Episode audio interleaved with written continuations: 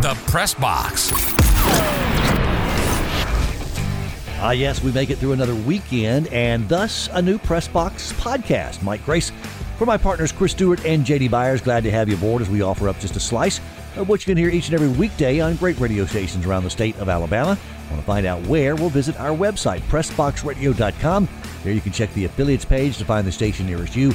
On the episodes page, hear the show on demand, or simply press the listen button 24 7 to hear the Press Box anytime. Again, PressBoxRadio.com. There's even a new way. Check your Apple and Google Play stores and just search The Press Box. You'll find the brand new Pressbox radio app and take us everywhere. Again, check it out, The Pressbox, in both the Apple and Google Play stores. Big time fun there. Hey, we talked college football today as we, uh, again, recap the SEC weekend. The main topic Auburn's big win over Ole Miss. Chris Stewart and I had a chance to discuss that and hear from, again, Coach Bryan Harsin of the Auburn Tigers and much more. But Chris admitted it was a very big and very impressive win for the Auburn Tigers on Saturday. It was a very impressive win, without question. The fact that they did enough on defense, but managed offensively when you can handle the pressure of knowing that you have to score with the frequency that you have to do uh, against a team like the Rebels, that is that's impressive. They're just they're different at home, man. They are very different at home. It's why you gotta it's why you got a ton of Bama fans. Yeah. yeah. Uh, going, oh man, here we go again.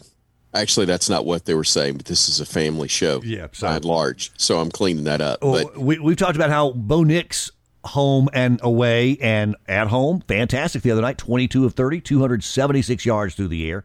Here's the Tigers rush for 206. We talked about this a little bit last week. You know, they hadn't topped the 200 yard mark uh, on the ground since the uh, opening Akron and and uh, Alabama State games. So Yeah. for them to get 206, Tank Bigsby got 140 of those, and that Yeah. run game was just huge. Well, it is, and and that's a guy they got to utilize. I do know enough to know that most people will tell you he hadn't been used enough, and and they need Tank Bigsby going north and south instead of Bo Nix running all over the place. yeah, buddy. and so that was, I think that was huge, huge for them to get him doing that. And, and look, I'll this is not anything, you know, monumental that I'm saying right here, but if that guy goes 140, you're gonna have a real tough time beating Auburn. Yeah, yeah. He's he's that type of he's that type of difference maker for them, and they're they're a different squad. And um, I think Bryan Harsin talked about that. If I'm if I'm looking at our segments right here, partner. Yeah, man, absolutely. Uh, yeah. Uh, Bryan Harsin talking about the uh, the big win for Auburn and what it meant to their team and their program. that's a great win. Got a chance to celebrate with our guys in there and and uh, just kind of enjoy the moment. So uh, really proud of our players, proud, proud of our staff, and uh, it was a great atmosphere tonight. Uh, electric out there. So we definitely fed off of that and.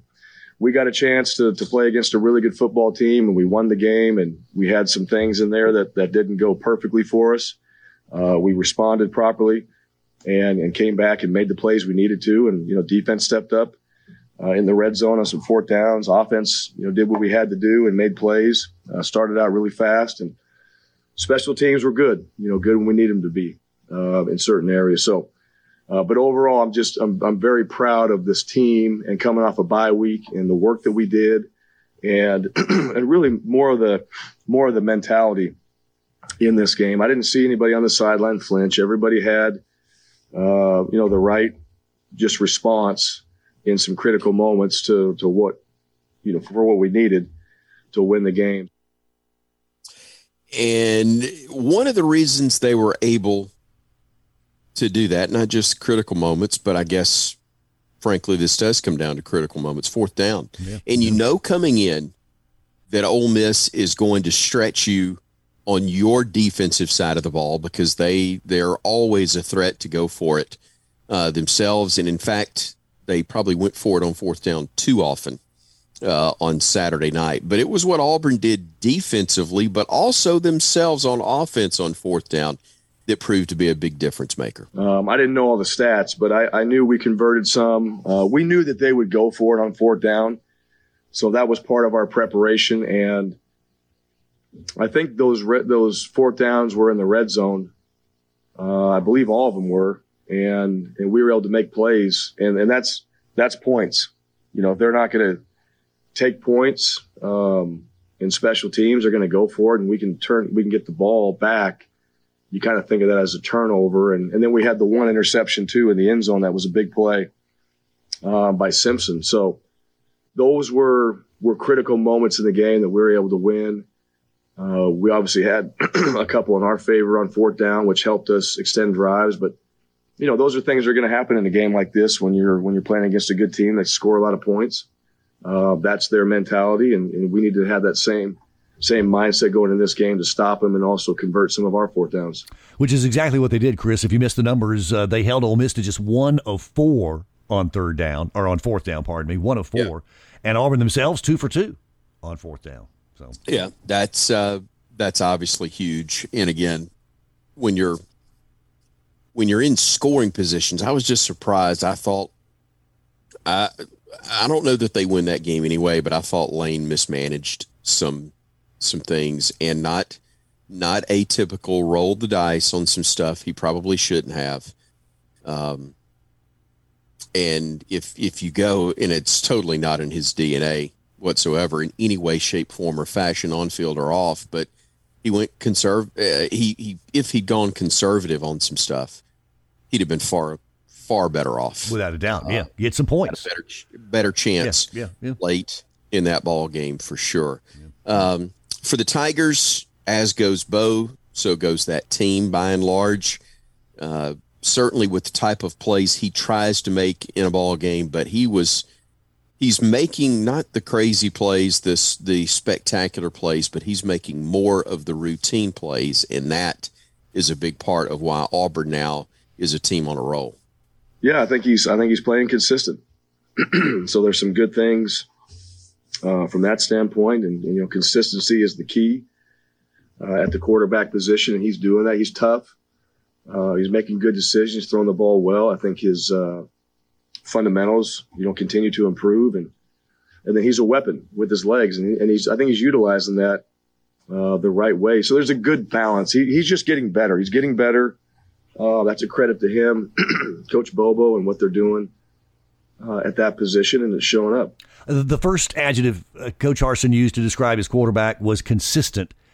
Yeah, we haven't heard that a lot in no. regards to Bo Nix over the years. No, a lot of stuff again with his talent has been shoot from the hip, yeah. and that's that's fine as long as when you shoot from the hip, the gun's pointed forward and you're you're it's not pointed at your foot. Yeah, yeah. And um, he's he's done that at times, but he's not doing that at the moment, and that's a big reason why they are they're doing well. Uh, Lane Kiffin spoke to the media or attempted to. He did, yeah. Um, the voice wasn't failing him. I, I I don't know if his thumbs were sore, tweeting too much, and wasn't able to get a lot out there. But the voice wasn't exactly strong as he talked post game to the press as well.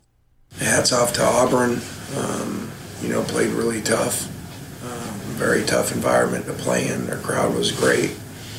Um, you know, Bo made a lot of plays for them, especially early on. I thought our defense, after struggling early, you know, played exceptionally well. Gave us a bunch of chance offensively to win. Um, you know, you know, we don't make three fourth downs in the red zone. You know, and throw another interception, so that's four times in the red zone with no points. That's going to be hard to win. So to be in an 11 point game with that says you must be doing something right on the other side of the ball, which we did on defense. You know, Matt battled to come back in. You know, and Drummond went down, so he was down to none of his initial three receivers or initial tight end. So really credit, you know, to you know Jahcour Pearson and Casey Kelly. You know, he's throwing to two walk-on kids that really are doing a great job out there.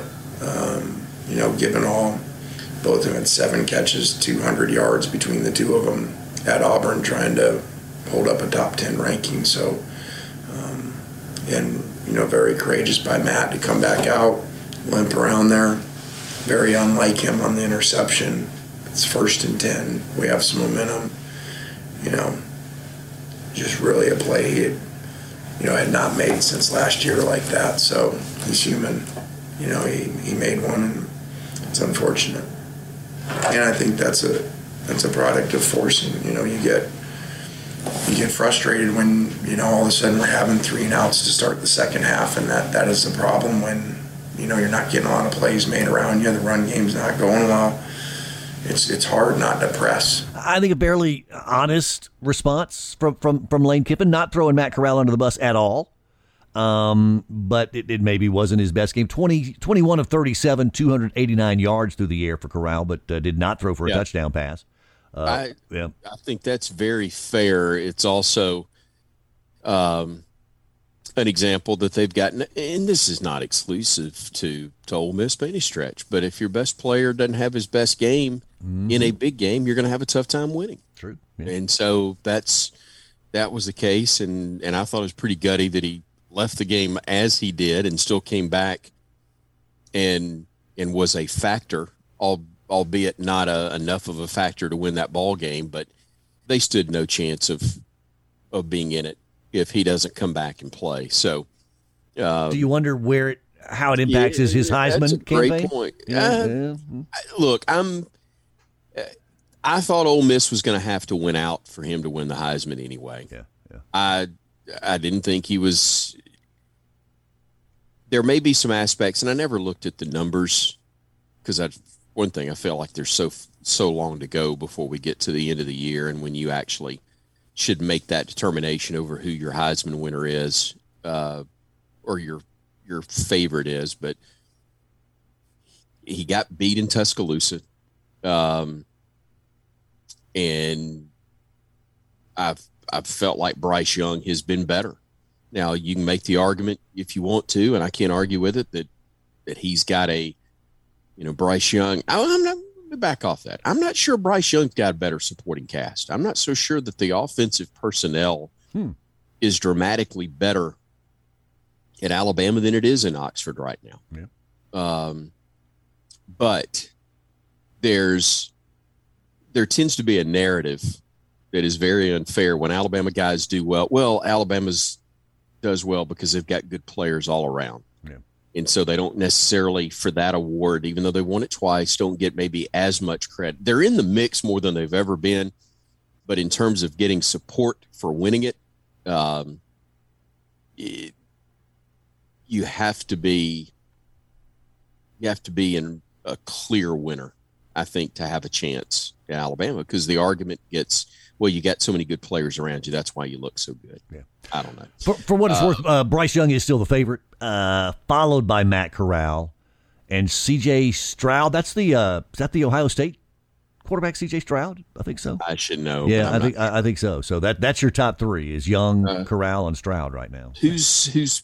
Do you can you tell me who's making that claim? Is that that? Oh, that is Bet MGM. Yeah. Okay. Yeah. Yeah. yeah. Well, that's Vegas. The Vegas they know what they're yeah. doing. Yeah, yeah. They they tend to be. Uh, they tend to be pretty good. They also figure they'll get a bunch of people betting yeah. from, from Mam on that as well. Yeah. Uh, let's let's flip it over to Georgia for a minute. Great win for them. Uh, Kirby Smart talking to the media afterwards about what he thought was the difference in that game. Strange game. Uh, it was a, a, game of momentum and uh, momentum plays. Obviously, you just described it. You know, the momentum there uh, right before the half was big, and um, basically our turnovers were not as costly as their as their turnovers. Our turnovers were not very good decisions by the quarterback, and then Kenny had the tough one that came out late, um, but they were basically like punts, and um, their turnovers were much more uh, expensive. So I mean, it, it was definitely a strange game. I mean, a momentum game. 34-7 the final, and it's the Dogs' 12th straight win since uh, Florida got them in the cocktail party a year ago. So yeah, they uh, they're really, really, really good. Georgia. yeah. Um, he he was asked. Uh, Kirby was, you know, why why going with with one quarterback over the other right now when there are a lot of people want to see JT Daniels, but Bennett is still getting the call and still getting the job done? Ultimately, the reason was continuity. Um, you know, Stetson's done a good job. Probably the next biggest thing was that JT had not really been in practice uh, as much as Stetson going back to last week. So um, we went with a guy that's that's been practicing the most and uh, been out there the most. Uh, JT felt good last week, uh, and then he took you know quite a few reps this week. Um, but at the end of the day, we went with a guy that we, we think had the most continuity, and, and, and we thought we were playing well offensively. Over on the flip side, Dan oh, Mullen. Oh my! Dan Mullen knows that something, just something, has got to change as the, the head coach, the the mindset uh, of the team falls on me, um, and where we're at, the attitude, the approach, and everything we take falls on me. And and obviously, I know two thirds of the way through the season right now. Uh, there's not. I'm certainly not pleased with where we are. Uh, I know our, our players are certainly not pleased with where we are. I know uh, the Gator Nation, I know, is, is, not pleased with where we are with the, the standards and the expectations within this program. Uh, but in this final third of the season, that's on me to uh, to get this fixed. And the uh, the approach that I take and the mindset that we play with, um, uh, that's on me to get it fixed. And uh, you know, and I certainly plan on on doing that of of changing this uh, where we're at right now. Um, with us and um, in creating um, some some positive energy uh, for us and some confidence for us and the expectations to feed off of each other, um, then I'm going to work and I'm going to make sure I get that right. Florida head coach Dan Mullen taking responsibility for an ugly loss to top ranked Georgia. No shame in that, but still, you got to wonder what the Gator Nation will think of uh, Coach Mullen now that his team has suffered four tough losses in this season. Certainly not what anybody expected out of the Gators coming in to 2021. Hey, our thanks to uh, Chris Stewart for helping us go through all the coaches and all the games this weekend. We'll do it again tomorrow and uh, talk more inside the press box. We hope you'll join us. If you like what you hear on the Press uh, Box podcast, a couple things you can do for us. You can rate us, review us, and subscribe so you get the new ones each and every time they come out. And if you tell a friend, that would be fantastic. They can find us on Apple or Google Podcast, plus iHeartRadio, Spotify, Stitcher, TuneIn, wherever they find their favorite podcast. All they have to do is search for Pressbox Radio 1. That's Pressbox Radio and the number one for the Press Box podcast. Until next time, for JD Byers, for Chris Stewart, I'm Mike Gray saying thanks for joining us inside the Press Box and here on the Press Box Podcast.